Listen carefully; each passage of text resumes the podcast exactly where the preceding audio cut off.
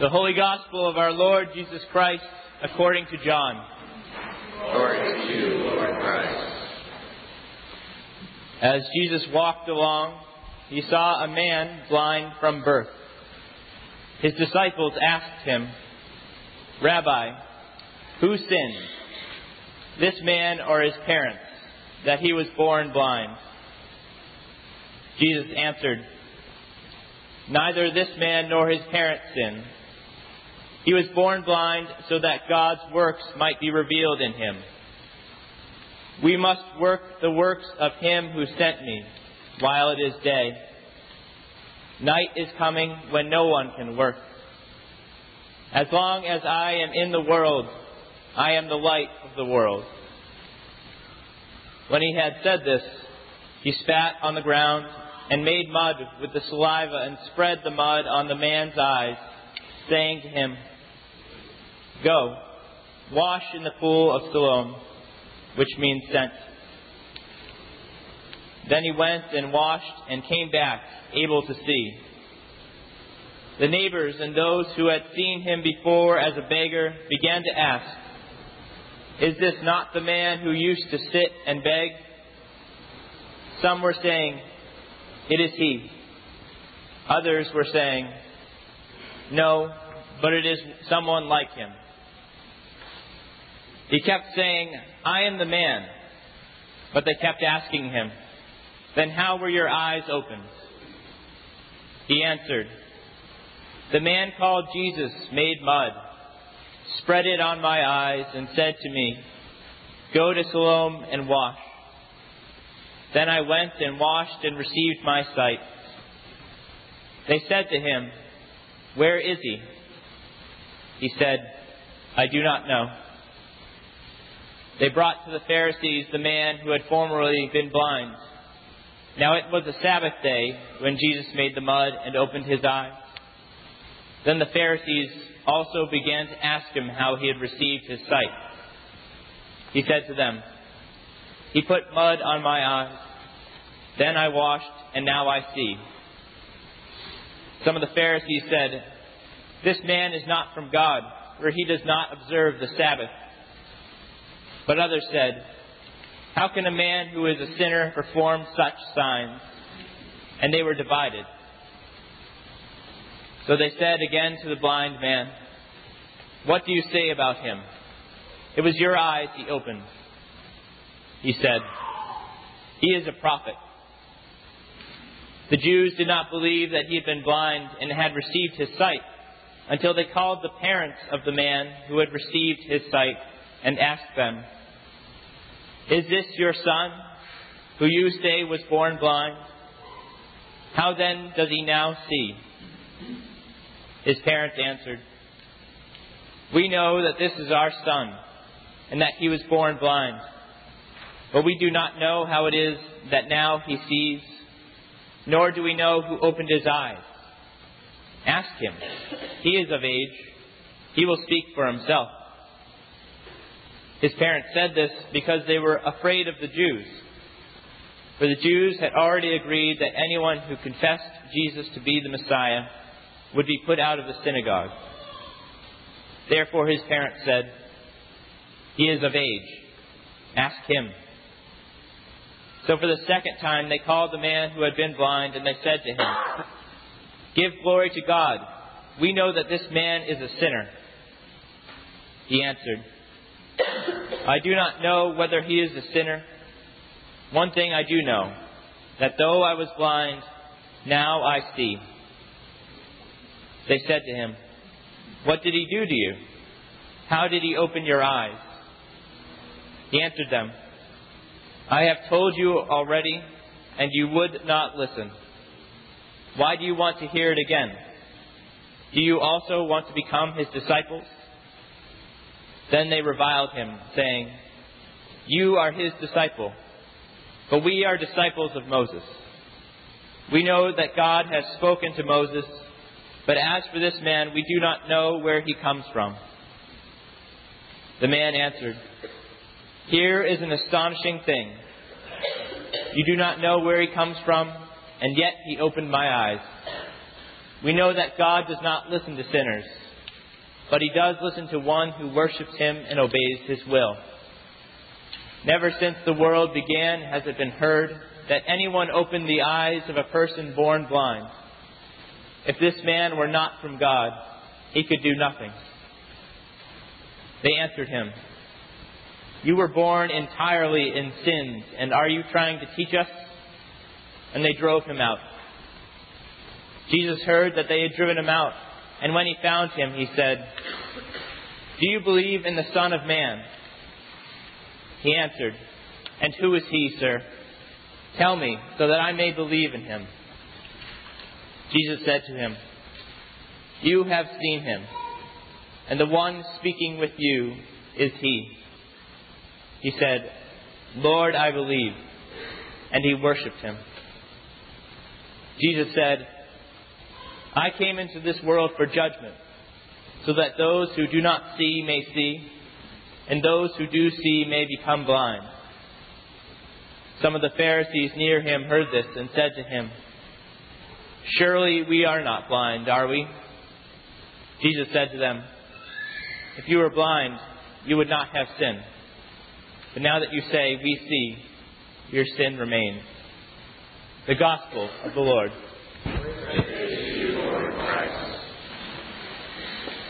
Some Sundays the preacher is blessed with too much text. it seems like it goes on forever.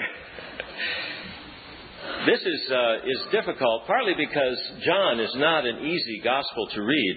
So I want to say just a couple of things about uh, John as, uh, as we lead into this uh, story about the man born blind.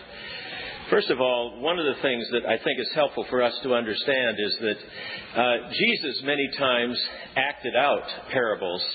Uh, we hear from the Belgian uh, Dominican scholar Edward Schillebeeckx saying that Jesus not only told parables, he was a parable. And that's important, I think, to keep in mind because Jesus many times doesn't explain himself, just like the parables don't explain themselves.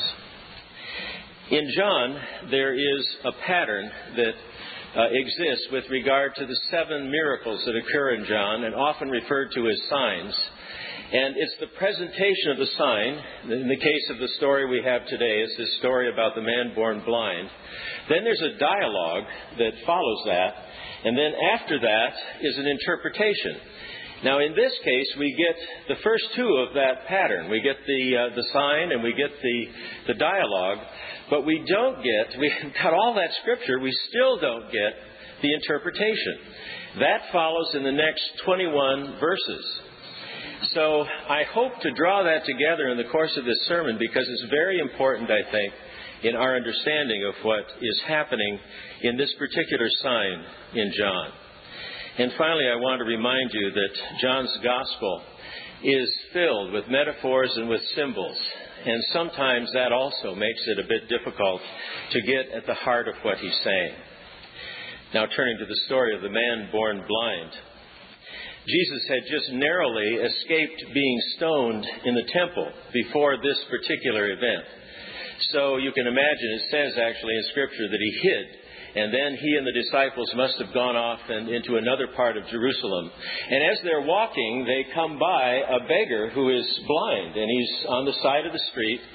Any of you who have uh, lived or worked in large cities have perhaps often had the experience of walking the same route to the office and finding the same beggar there uh, day in and day out, week after week. And this must have been the case with this man because he had been blind from birth. So perhaps many people had numbly walked by him and not really seen him because he had been there for so many years. But Jesus stopped. And the disciples stopped with him. But instead of addressing the, the blind man, they talk about him. And then the disciples start to raise questions of theology. They want to have a theological discussion about sin. Is he the way he is because his parents sinned or because of his sin? And finally, Jesus says it's not about sin. This man is going to be a sign of God's works. Then Jesus uh, makes a plaster of mud, puts it on the man's eyes, and tells him to go to the pool of Siloam and to wash there. That's the last we see of Jesus in this account until the very end of the narrative that we had today. Well, the man does as he's directed. And then he goes to his neighbors. And the neighbors can't believe this is even the same man. So the first question is Is this the guy who was blind? And there's a big controversy that goes on about whether or not it's the same man. Could he possibly have been healed? And finally, they go to the religious authorities. And it's there that we find out one of the important aspects of the story. It says that it was all happening on the Sabbath.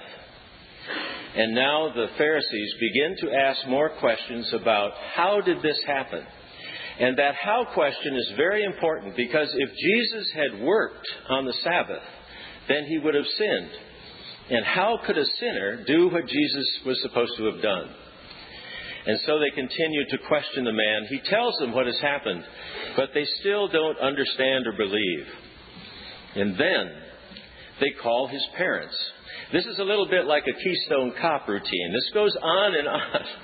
They call the parents in, and the parents say, We don't know anything about this. We don't know how it happened. We don't know who did this. Yes, it's our son, but we don't know anything about it. You need to talk to him. He's of age. He can speak for himself. So a second time, he is called before the Pharisees. And again, they question him. And finally, at this point, he seems to have, uh, have acquired some boldness, and he declares very clearly what had happened to him and who it was that had healed him. And they then recognize in him that he is a disciple. And in the course of all that, he gets a jab in. He says, maybe you want to be one of his disciples too.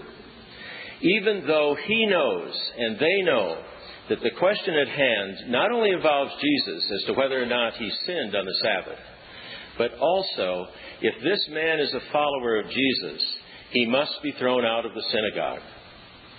And so he is. He is cast out.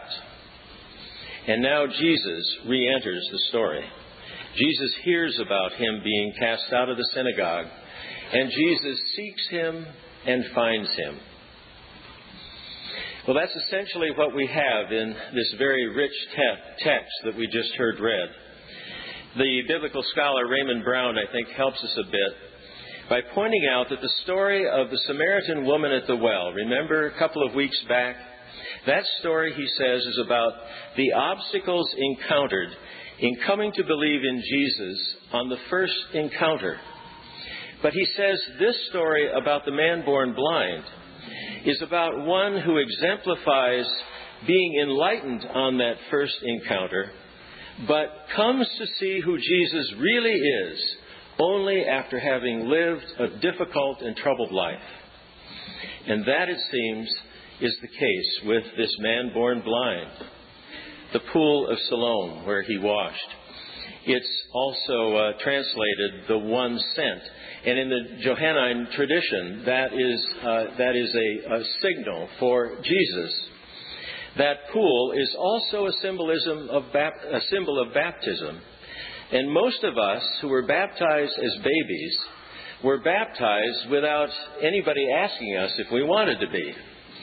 And if you think about this story, this blind man was healed without having even asked for healing. It was something that he did not initiate. It was initiated by Jesus. And in the same way that our being brought to be baptized, to be brought into the church, to be washed in the waters of baptism, as a baby, we have nothing to do with that. So I think that that's one of the symbols that we see in this gospel today. Like him, we grow in faith as a result of the challenges in our lives and we struggle finding the reality of what we understand to be our relationship with Christ and our relationship with God. It's through those struggles that we really grow in our belief. I think uh, one of the most unfortunate things that can ever be said to someone is become a Christian and your life will be so transformed and so wonderful, it will just be great. Well, it will be transformed but it will also be a life that continues to be challenged And that's just part of living the Christian life. In fact, I would say that that's at the heart of it. It's how we respond to the disappointments, to the failures, to the successes in our lives. It's how we respond to all of those things that impinge upon us, that continue to form us and form us as a faithful person. And we see that, I think, in a in somewhat metaphorical way in this, uh, in this uh, challenge that was always before this blind man. How did he do it? Who was it that did it to you? Now, there's another detail that I find uh, very encouraging in this. Remember that the man was thrown out of the synagogue, and that Jesus, when he heard that, sought him out and found him. I think from time to time, all of us feel that we've been cast out. Cast out in having failed in some way, cast out in having been rejected, cast out in relationships, in family, and sometimes feeling cast out because of our own sin, because of something we've done that we, we really truly feel uh, just terrible about. It's in those moments that Jesus is seeking us out. And the reality is that He will find us. Sometimes we don't realize that He's seeking us out, and sometimes we're not aware of having been found. But often in looking back, we see it again and again. I think that this, in fact, may be the overarching theme of what John is writing in this part of the gospel, this, this sign, because the sign begins with a man born blind. There's this discourse where there's all this arguing going on and trying to find out who he is, what he did. And then the 21 verses that we don't have is Jesus describing himself as the Good Shepherd. And this is the, the verse, verse, these are the verses uh, from this, pa- this passage that we hear the verses often read at funerals. I am the good shepherd. I know my sheep, and my sheep know me. So, in a sense, what all of this is about is about Jesus, the good shepherd, the one who seeks us out, the one whose action precedes our action, the one who is seeking us whose love for us is so great that, as it says in those other verses, he is willing to lay down his life for the sheep. So I believe that while we start with the, the story of a man born blind, what we find is ourselves in the midst of this text, of those who are a part of the flock, sometimes who stray away, but Jesus always seeks us out and calls us back. This is the Good Shepherd. This is the one who knows his sheep, and his sheep know him. This is the one who is willing even to die for you and for me. Amen.